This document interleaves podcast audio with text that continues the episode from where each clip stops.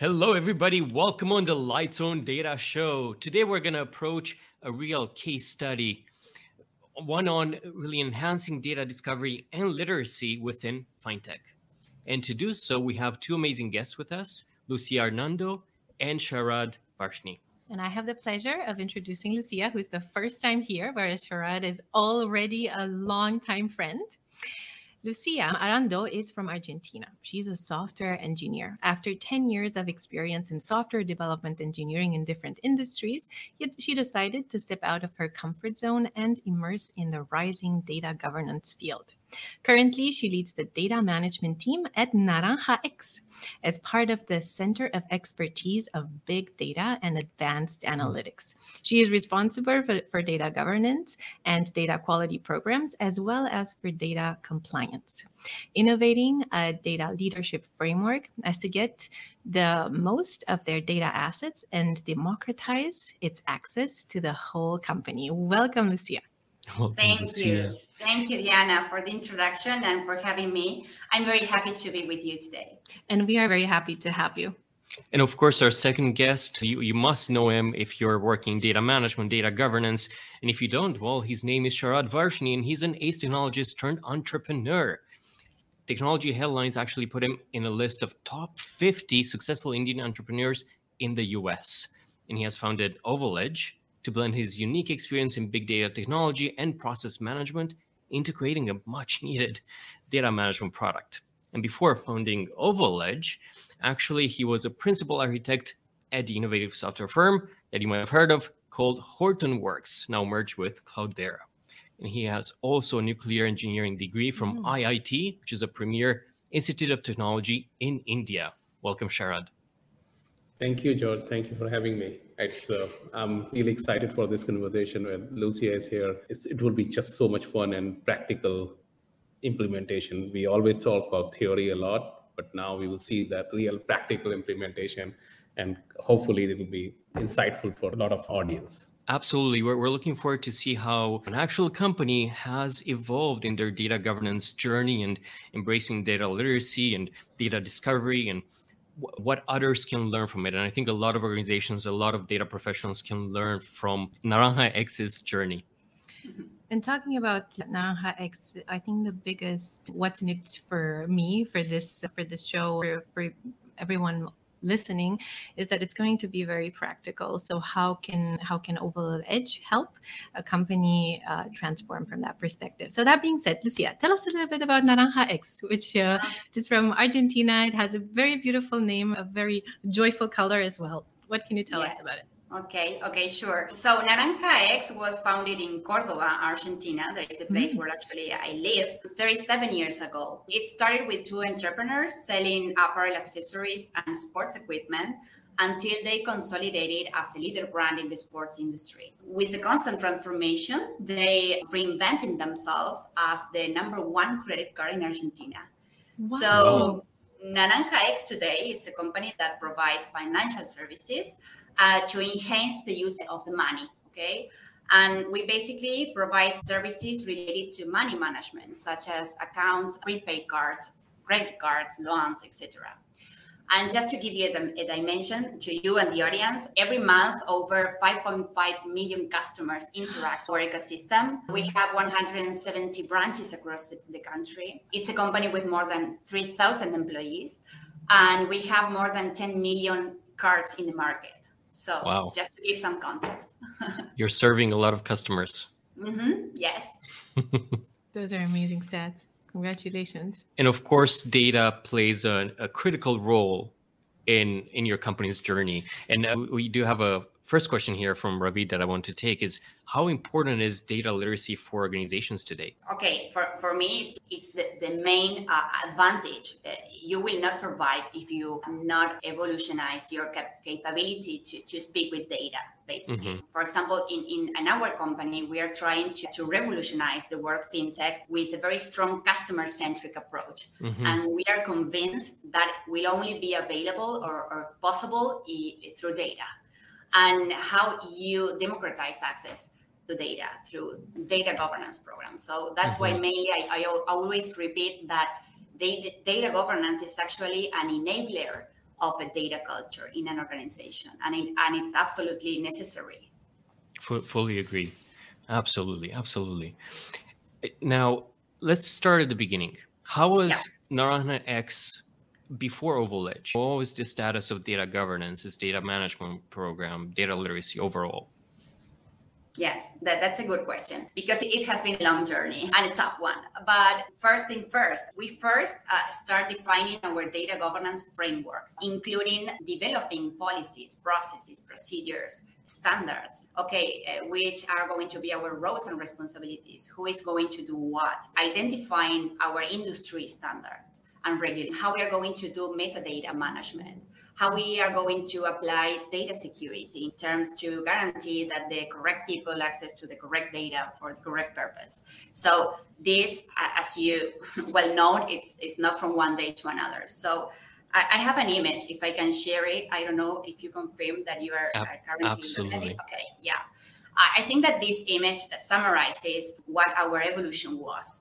So the first stage is chaos. It's uh, no one knew what data we had what it meant, who was responsible for that.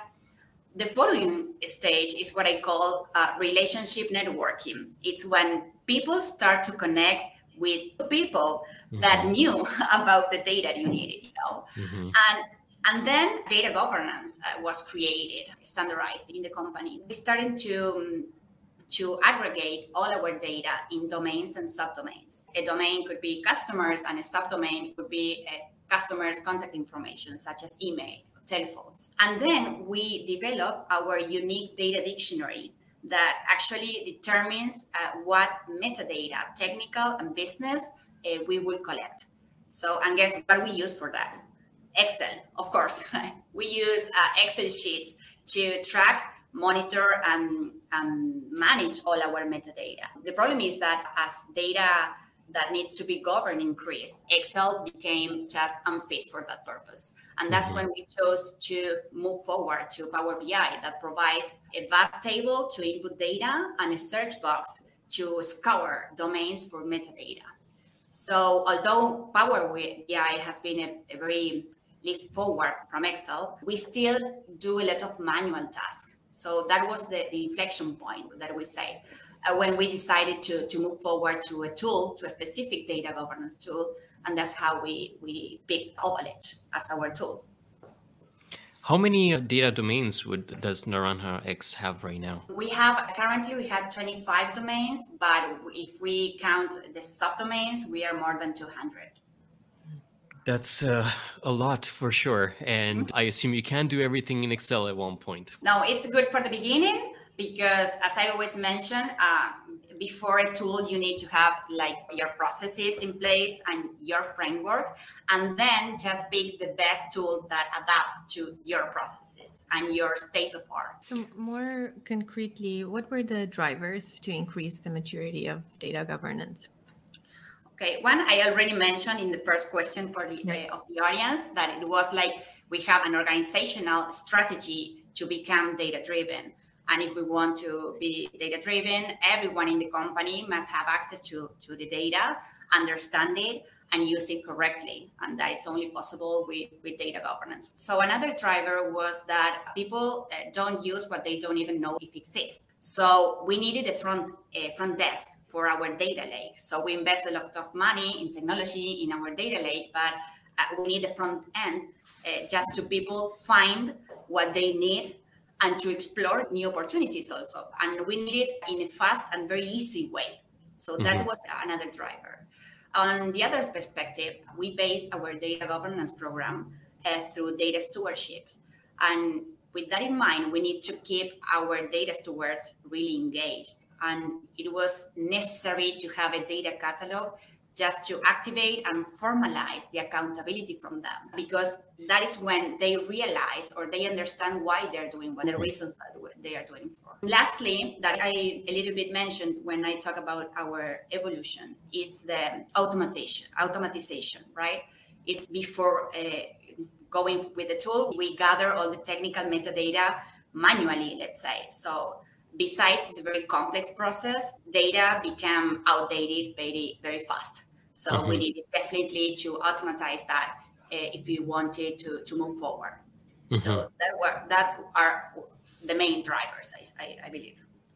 You know, uh, when I hear organizations talk about their drivers, often they put the carrot and the stick. And a lot more times you hear about the stick. We're going to be fine if we're not going to. We're going to maybe go to jail. We're going to, you know, right, get some really big fines uh, if we're not compliant to our regulations. Yes, and, but what is the best one that you can expect if the only driver are regulations? The best you can ever hope to, to reach is to be compliant Yes. For me, that it's boring. Sorry. Uh, so I, I, prefer to go forward and to align with the uh, business strategy. Absolutely, and I think that's the the way to go, and one of the keys to success. But at the same time, I feel it's challenging. It's really challenging to gain that supporting to mention that, hey, this is what we want to do and how to get our leaders on board. So, how was support gained to invest in a tool that at one point you realize okay we can't handle everything in excel anymore and i think a lot of organizations and people here can relate to this mm-hmm. what was that message given to leadership or what was the business case to gain that support it's a good question. I think that people tend to avoid what they don't understand. So the mm-hmm. first thing that you should guarantee is that people understands the why mm-hmm. data governance, why that will solve any of my problems. Don't go with the technical automation uh, metadata because there, there, there is not the way. So I, I, I think that a good approach is to empathize with the, their daily data problems and start from there and if mm-hmm. you allow me, I, I, I brought uh, just to, just to make my point, but uh, a situation or a scenario that is commonly in the in the organizations. But let's think about George, right? George uh, works uh, in the marketing team, and he starts working on Monday and asks himself, "Okay, I would love to know what are the number of new accounts in the last month." It's like a basic KPI, right? He doesn't know where to start, so he throw the the question eh, into Slack in a channel where there are 300 employees there, hoping that uh, someone answers. Okay, so he waits. Uh, one soul answered him, indicated that Diana, works with that data, that can uh, perhaps she can help him. George is redirected for the first time. So George automatically sent a direct message to Diana asking for the second time this, the same question. Okay. And Diana lastly redirect them, uh, him again because he only have the information about the online journey, right? So half half of the of the data that, that George needed. And he she suggested to ask the data team. So George asked to the data team, and the data team indicates the table's name where that data is, and also the link to access the data lake. So George starts to feel to feel very anxious because he's looking like light uh, at the end of the tunnel, right? but when he clicks on the link to access the data lake, oh my God, access denied. The annoying message of your you have not access to, to this uh, resource. So again, George sent an SOS message into Slack asking for how can I get access to our data lake, please? So he waits again until okay, finally they give them uh, him the, the access to the data lake he accesses the table and starts seeing columns like, okay, uh, activation date, onboarding date, creation. He starts uh, asking himself, okay, what this means, uh, which date I should consider for my for my right. KPI. So again, he finally starts searching and hunting subject matter experts into the organization that can help him, and again ends up in the big data team or data team that can give him all the context and the metadata basically to answer the question. So uh, finally, we are at Friday and George starts working. So uh, this is, of course, a, a, parody, of course, but how many Georges do we have in the companies? And I think that this is a, a very common scenario and a way to empathize and show to, to, to our sponsors what is happening and how inefficiencies uh, we are uh, with this situation. So just to give you an idea. No, thank you so much for sharing that visual. It was, I think I can still relate to it. It's a long, winding road, and it's a lot about the people that you know in the company. The more people that you know, the better for you because you know who to ask. It's a lot of bureaucracy. It takes a lot of time, like you described in this case, to get access. And I'm reading a lot of articles on the topic, and a lot of them are mentioning that data accessibility, data discoverability, it's really one of the longest time frames to take, and so much time wasted to mm. go through this process And so many inefficiencies are created because of it and of course at the end you also don't know once that's been given access to well who is accessing it what for it's hard to keep and track of all long, of these right? and for how long exactly there are so many implications on this mm-hmm. absolutely absolutely and Sharad, i wonder how does OvalEdge come into play here how would it help a company like naranja x so I think that before I will give you one more example in this because it's so funny.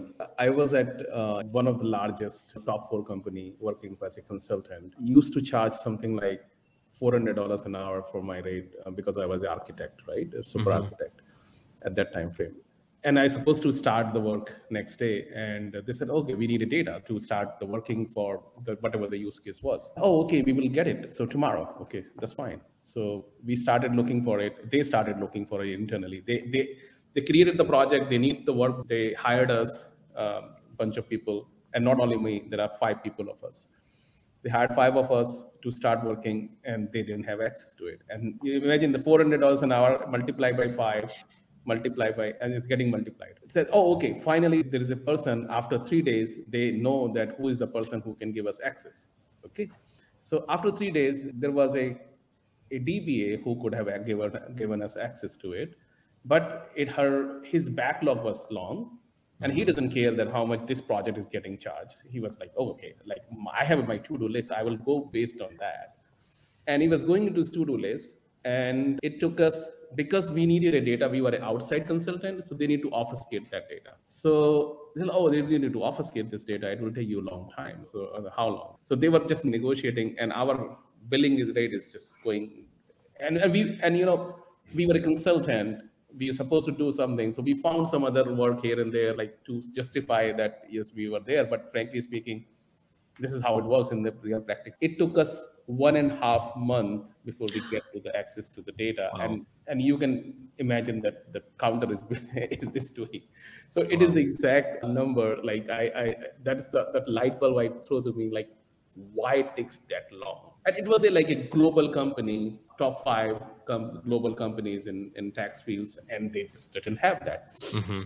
so it is the the nature of the business is like that that the, the most companies do not have this program in OvalEdge, it's the we what we did it is we combined the data access management capability, data literacy capability, as well as all these capabilities into it, so people can discover the data by themselves. So they can find so that before they can find, they need to assign the roles and responsibility. There is a there is a program need to be assigned. So who's owns what kind of data? So you assign that person, and then after that, once you know that okay, you are searching by themselves like a Google search, you search it, you find the table or the report, whatever you're looking for, and you said, oh, okay, this is this particular table, and who owns this table. And once this information, it's easy then after that, that, oh, okay, I need to request access from this particular table, and mm-hmm. you press the button there and you get access and then get workflows. And everything is automated and integrated. So maybe next day you will get access to the table rather than waiting for 10 days or a month and a half and a month. So it's the integrated experience which allow you to do that. And it's, it's not only the tool, but there is a program you run in and before that is, is equally important you identify the right people to put it the proper roles and responsibility in place as well and as well as you put a proper description of the table as well so suppose mm-hmm. the table name is t because as a developer writes most of the table mm-hmm. tab or something like that if you the table name is that way is and doesn't have the right descriptions then also it would be the same it, it will only solve a little bit problem not solve the entire problem mm-hmm. so there is a the process which need to go through it, like writing the proper descriptions, writing the proper domain information about it, like keeping the data literacy turned on, as well as assigning the roles and responsibility, and then putting it everything together in an integrated tool can give you that experience it's much easier. Thank you, Sharad. And I have a question, a follow-up question for you and Lucia.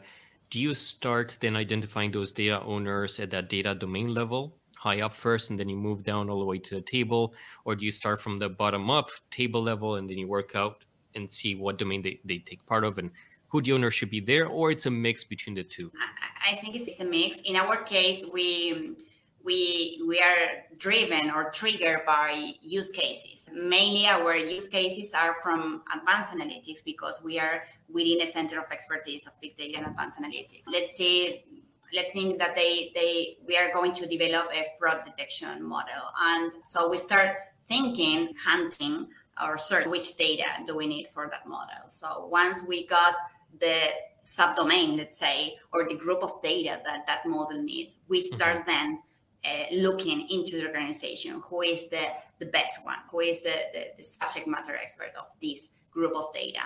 And, and that's how we assign our data stewardship because we started from uh, the beginning. Take a, a, domain and go forward but uh, it's really difficult to show value to the business. So we attached our data governance program actually to our use cases.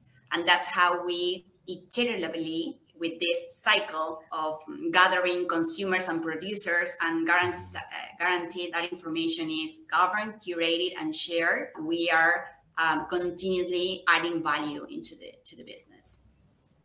Fantastic approaches, Revit is is mentioning. Awesome session so far. Thank you, Kate. We have a follow up here from Tejbir, and he's wondering if you can elaborate on challenges identifying data roles within the data domains. If you had those challenges, of course? I think that, that, the challenge, the main challenge is to to shift old paradigms because what we encounter is that when we let's see we we have an idea of who's going to be the data steward of this data right?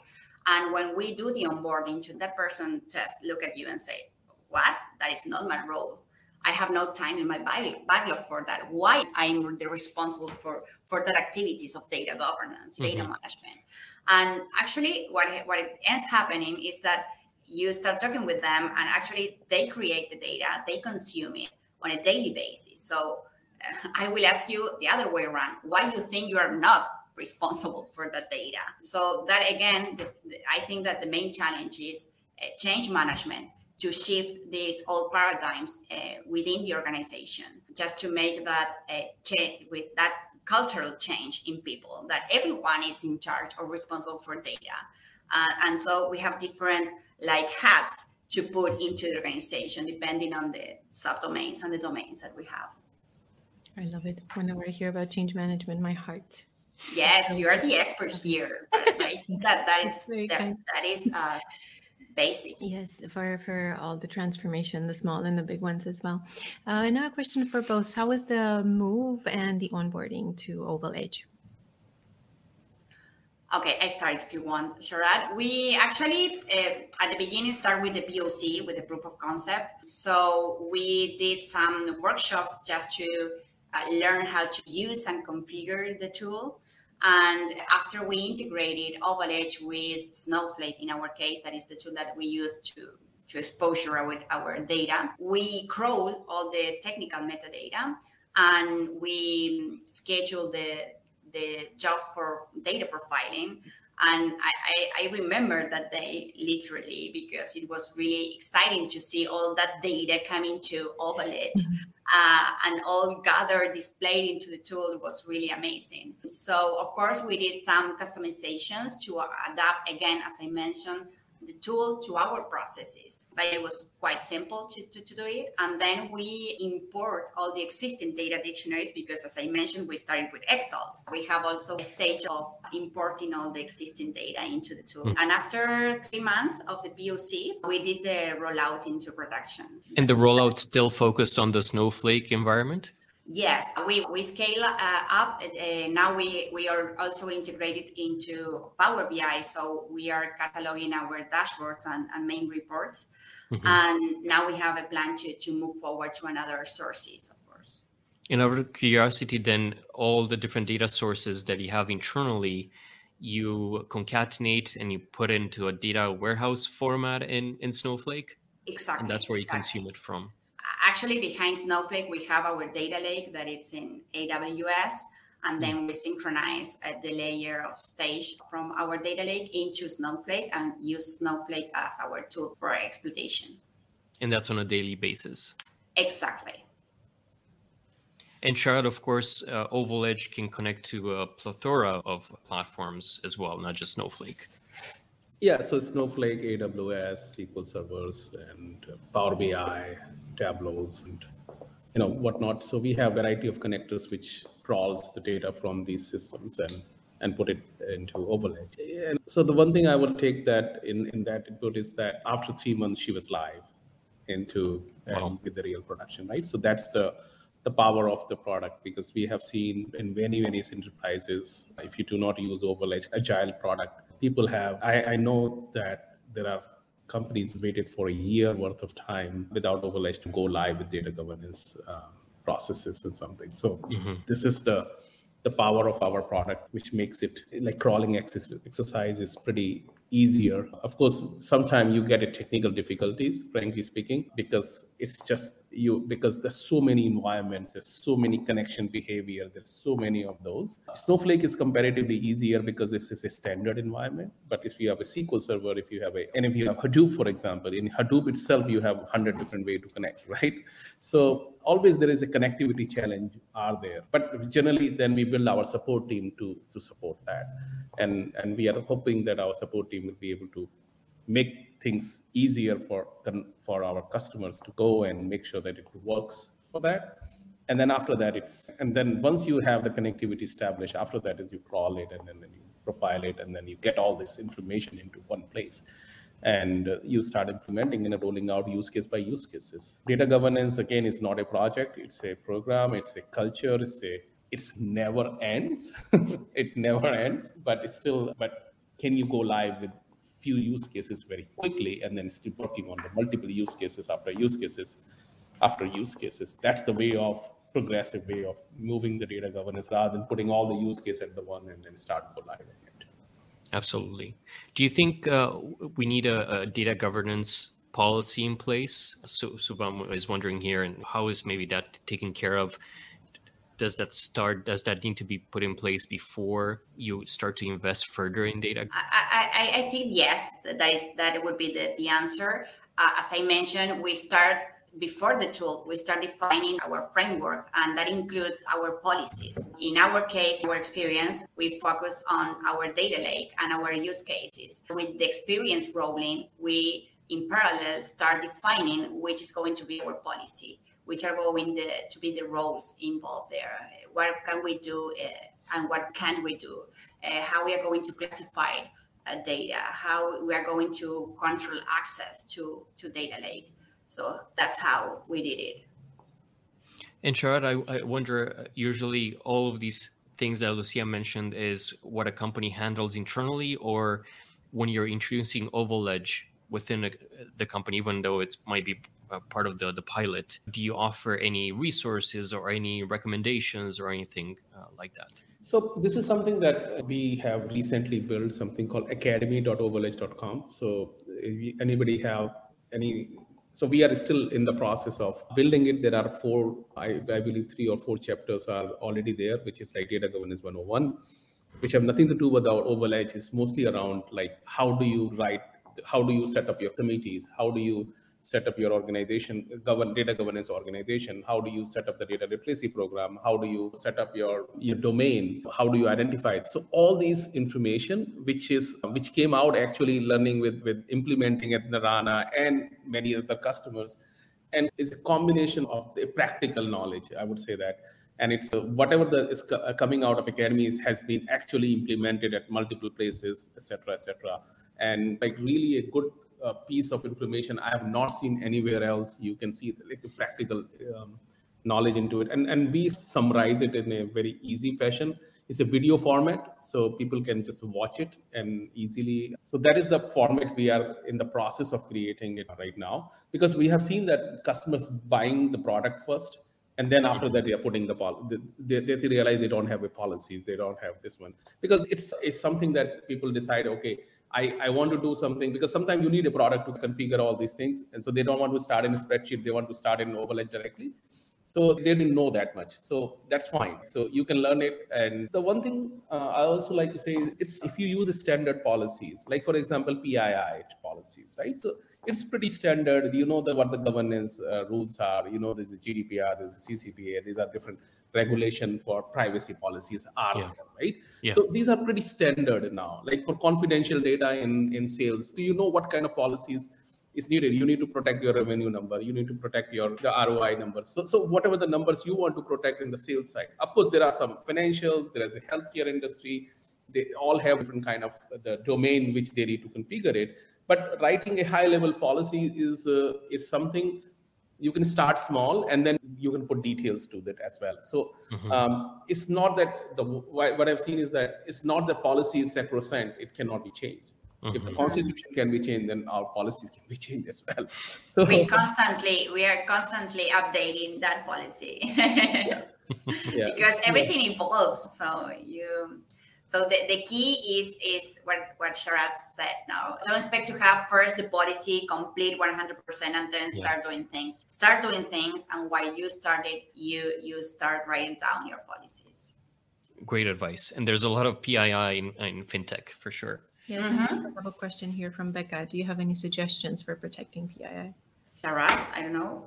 Or yeah, so I, I can take that. Okay. So protecting the PII is a crucial element in basically whether you have a snowflake environment, etc. So the one is the writing the policy that okay, what my policy says that I want like the one of the confidential data of the PII to be protected, like social security number, email, or maybe the those kind of information. But I'm okay to see the some of the information like first name, last name, families, etc., etc. So you decide what what is the right way. GDPR actually prescribes you that what you should do it uh, really. So that is the easier way to to do that. You can take the same policy and put it there.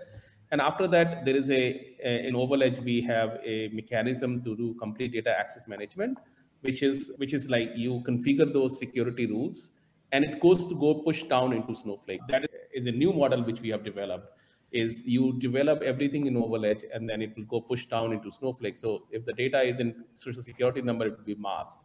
If it, the data is and it's, it's a combination of snowflake and Ovaledge combined because snowflake also have a capability to to mask those kind of things and Ovaledge basically push down that capability to mask it.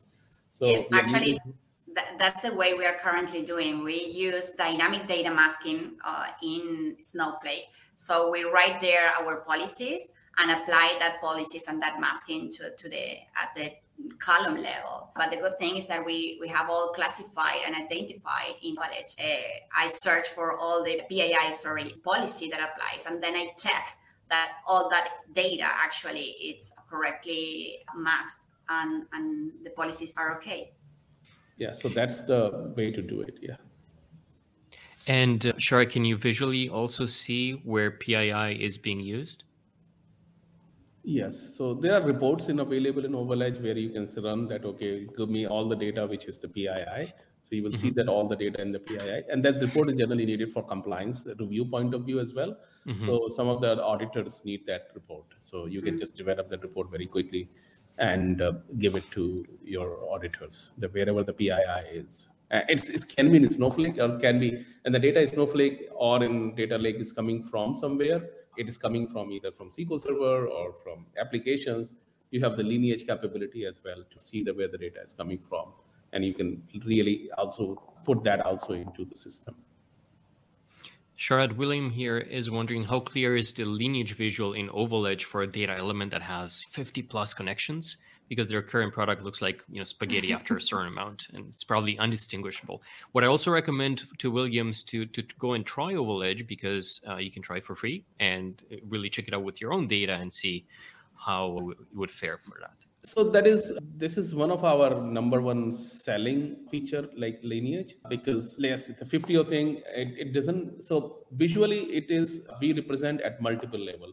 So we represent at uh, the schema level which is okay you can see it at the easily if we represent at object level which is like table file report and we represent at the column level right? So so it's it's not everything at one. So we we, we divide it into these three areas so when you look at the table level, then you can look at the column level as well. So you are not looking at everything at the column level. And, but still at the table level, you will see a, mostly in production, you will see hundreds of tables are moving out from here and there, but they have a zooming out and zooming in functionality, zoom in, zoom out, and Mhm. see what is there, what is not. And but the, the generally for lineage, the use case for the lineage is, of course, you need to understand one aspect to another aspect. That's one part of it. But most of the time, the lineage is like this particular lineage is used by data engineers to do the impact analysis.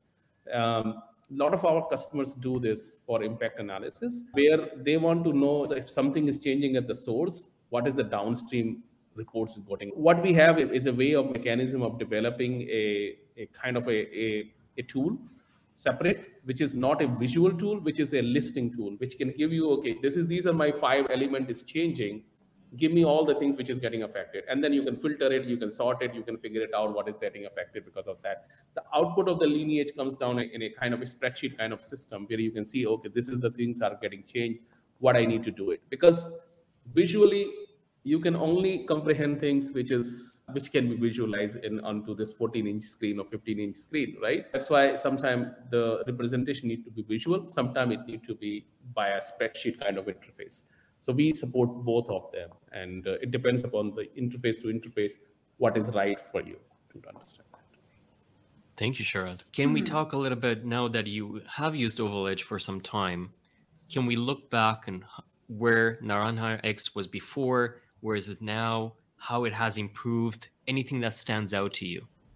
Okay, that's a good one. Basically, when we started, we have only two data stores, almost 1,000 attributes govern, let's say. Currently, we have uh, 36 data stewards enrolled in our data program, and we have almost 65% of our data lake governed. That represents more than 8,000 attributes Wow. uh, for us it's a milestone but that I, I always say that are the the rough metrics for a data governance program but we like to see other metrics because our aim is that all company use uh, uses data for taking decisions. So we actually what we monitor is our metrics about our data lake usage.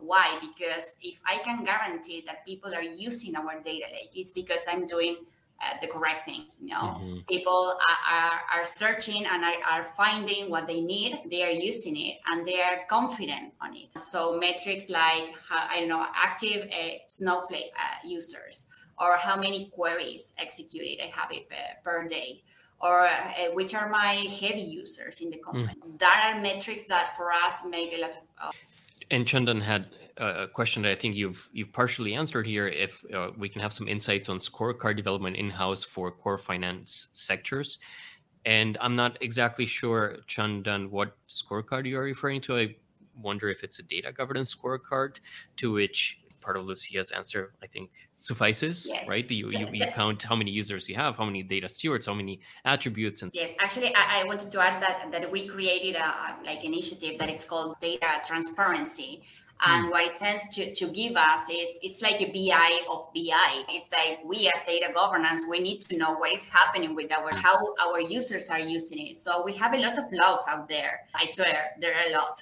and we are not using it, and we are data. It's, okay, come on. So uh, we gather all those logs uh, into our in a dashboard, and we actually have a lot of tracking about what, what is happening in our data and that other use case that you mentioned to to do impact anal- ana- analysis we use that information like we can see who is accessing accessing uh, which data object and just say hey okay i will change the name or, or something is going to be uh, changed in that table and then all of this. Did you find that it had an impact on the quality of the data? Actually, we have a, a separate process for data quality um, because we have a very customized, let's say, um, data quality measurements. I don't know if you, Sharad, want to to to comment what is the roadmap for data quality in Oval Edge. so we we are still a little bit i would say not super mature in the data quality but what we have we are focusing on in Oval Edge is mostly data quality improvement lifecycle, which means that when customer sees a problem in the data quality, they report the problem, right? Mhm. So when they report the problem, then after that, the data governance team or data quality part of the data governance team can look up at all the issues which they gather because the data literacy is everybody can see the problem. So we are encouraging more people to report the problem in the data. Then after that, once you get the information there, okay, these are the issues. Now the objective is find the root cause of it. So the lineage helps them to find the root cause that, okay, the data is actually coming here in the source system and it, people are going to report the problem in the data quality at the report level most of the time because mostly people consume the report. So they report the problem at the report but the mostly problem is not at the report. Mostly problem at the source system the country code are two usa and united states. So both are not matching correctly at the reporting level. So that is the problem right? So when they find at the source system there is a problem. Then we again the ownership has been identified the stewardship has been identified. Then they report that they create the backlog for the source people that okay these are the problem at the source system and and you should fix this. Correct the country code from usa to united states so that everything is consistent so the report looks perfect. And then you fix it. And then after that you do this complete and, and then the, the workload can be fixed by the backlogs. And then the jira the ticket can be created in jira or servicenow or you know whatever the system you are using.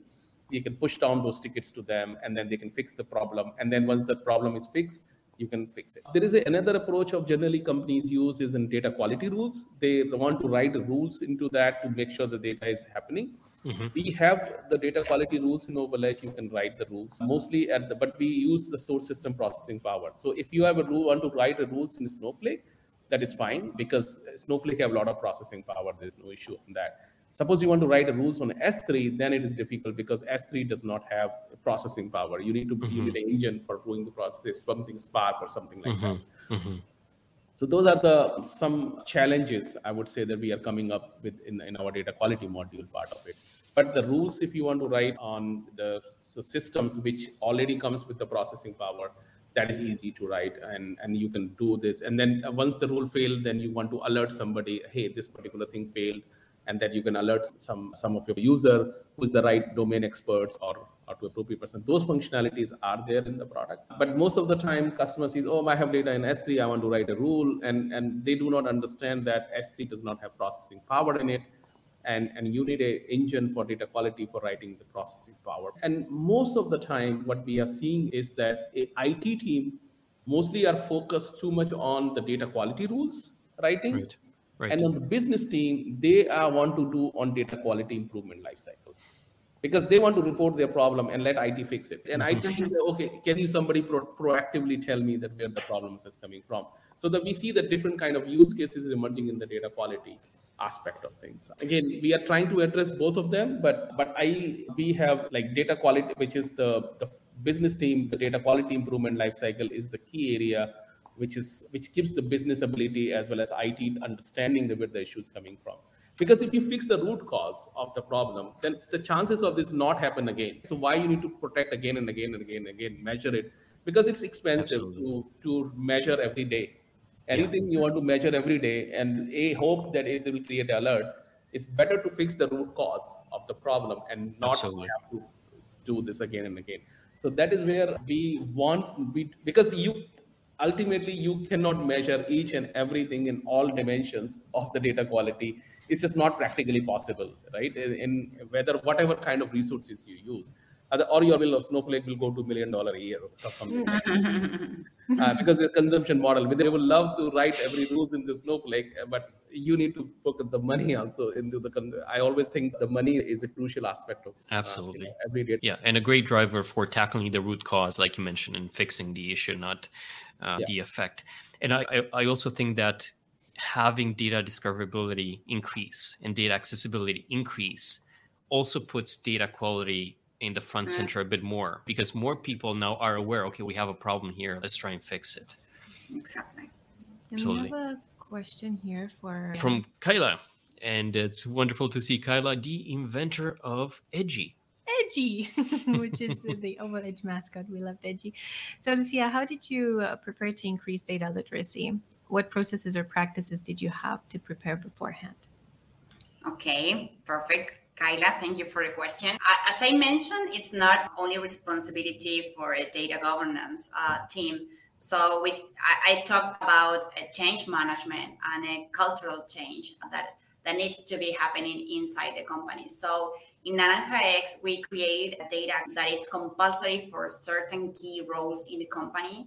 And in that data uh, academy, we make sure we have all the training videos. So, uh, what is Ovaledge or what is our data catalog, how we use it, for what we, we, we use it. And just to train our users in that culture to make it a habit. And as mm-hmm. you just mentioned, that as soon as everyone starts uh, consuming data, data quality issues will arise. But and I always say that uh, this is a community. One of the things that we promote is collaboration uh, within the organization. So that's another thing that we uh, constantly communicate and ask for our users and consumers and in, within Ovaledge, they can do endorsements or put red flags if, if something uh, it, it's it's going wrong. We have a lot of, of, of, things. Not only data governance for data literacy. It must uh, we need to have technical training also, mainly um, with our data academy, and we also have what we call data seats. They're data analytics roles that are in the squads, in business squads, just to be with business and try to cascade on hands-on how to to use data and take take decisions with data. That's amazing. Yeah honestly. love it. Yes that, that's a great idea. And thank you very much for sharing this insight. I think it's very valuable Sahara is mentioning a great solution uh, loving it so lucia and sharad as we're approaching the end of our episode here do you have any recommendations for companies that are, embarking on, on their data governance program or they're aiming to improve the one that they currently have? Yeah, I think that that I, I, mentioned during the, the, whole session, but I will I would love to close with this one, and I, I believe that Diana would love to. But change management has been Uh, continuously underestimated. Change is not a matter of ability; it's a matter of motivation. So we need to invest the necessary time and effort to understand what motivates our people. So that's my last message. so important. I have one more question. We had the pleasure of meeting the Oval Edge team at at a conference, and we love the culture, we love the people, their uh, their drive. And I wanted to ask you, Lucia, how was it to work with? What was your experience? Okay, the first thing is that it has been a challenge uh, because of two things. Uh, one is because we are a Spanish speaking nation in Argentina, we speak in Spanish and work with a supplier that it's in in India, half in India and half in the United States. It has been a, um, a challenge, but it has been amazing because as you felt it, Diana, they are very good people i don't know how to explain but and you feel that they are there for you and to help you and they really want your data governance program to be a success not only just install the, the tool and god bless you so and the time frames that, that is another challenge because we have different uh, time zones in, yeah. india united states and argentina but everything has been a, a very nice challenge that's great to hear. And I agree that uh, I think Ovaledge realizes that your success is their success. And they're just also knowledgeable and they bring so much more than the tool, but so much insights and best practices and lessons that they can provide to the people that they're collaborating with. And that's that's great to hear. yeah. Thank you very much for the session to to both of you. Thank you so much for taking the Thank time you, to be here. Lucia, and thank you for for the insights and for sharing so much of your own experience and of your own expertise in, in your company and the best, best practice and also the experience with Ovaledge. And as always, Sharad, thank you for the insights. Thank you. Was... I believe that hopefully this, this session was quite insightful, even insightful yes. as well, quite a bit. Uh, I learned something new today as well. so thank yes. you, Lucia, for, for the session. My pleasure. Thanks. I really enjoyed it. Yeah, it thanks, was... Jordan, uh, Diana. It was really um, being is just amazing on this show. This thank you as really, well. Yes, we, we have great feedback from the listeners as well. And thank you everyone for being here and for being so engaged and for asking all these questions that led to an amazing discussion. I am really happy with this session and I'm very grateful for both of you for, for being here and for everyone to that, that you are here as well. I wish everyone a happy weekend happy weekend and, yeah. and all the best good luck with everything with the amazing things that you do and we hope to see you again soon thank you everyone. You. Thank you. bye. Bye. Bye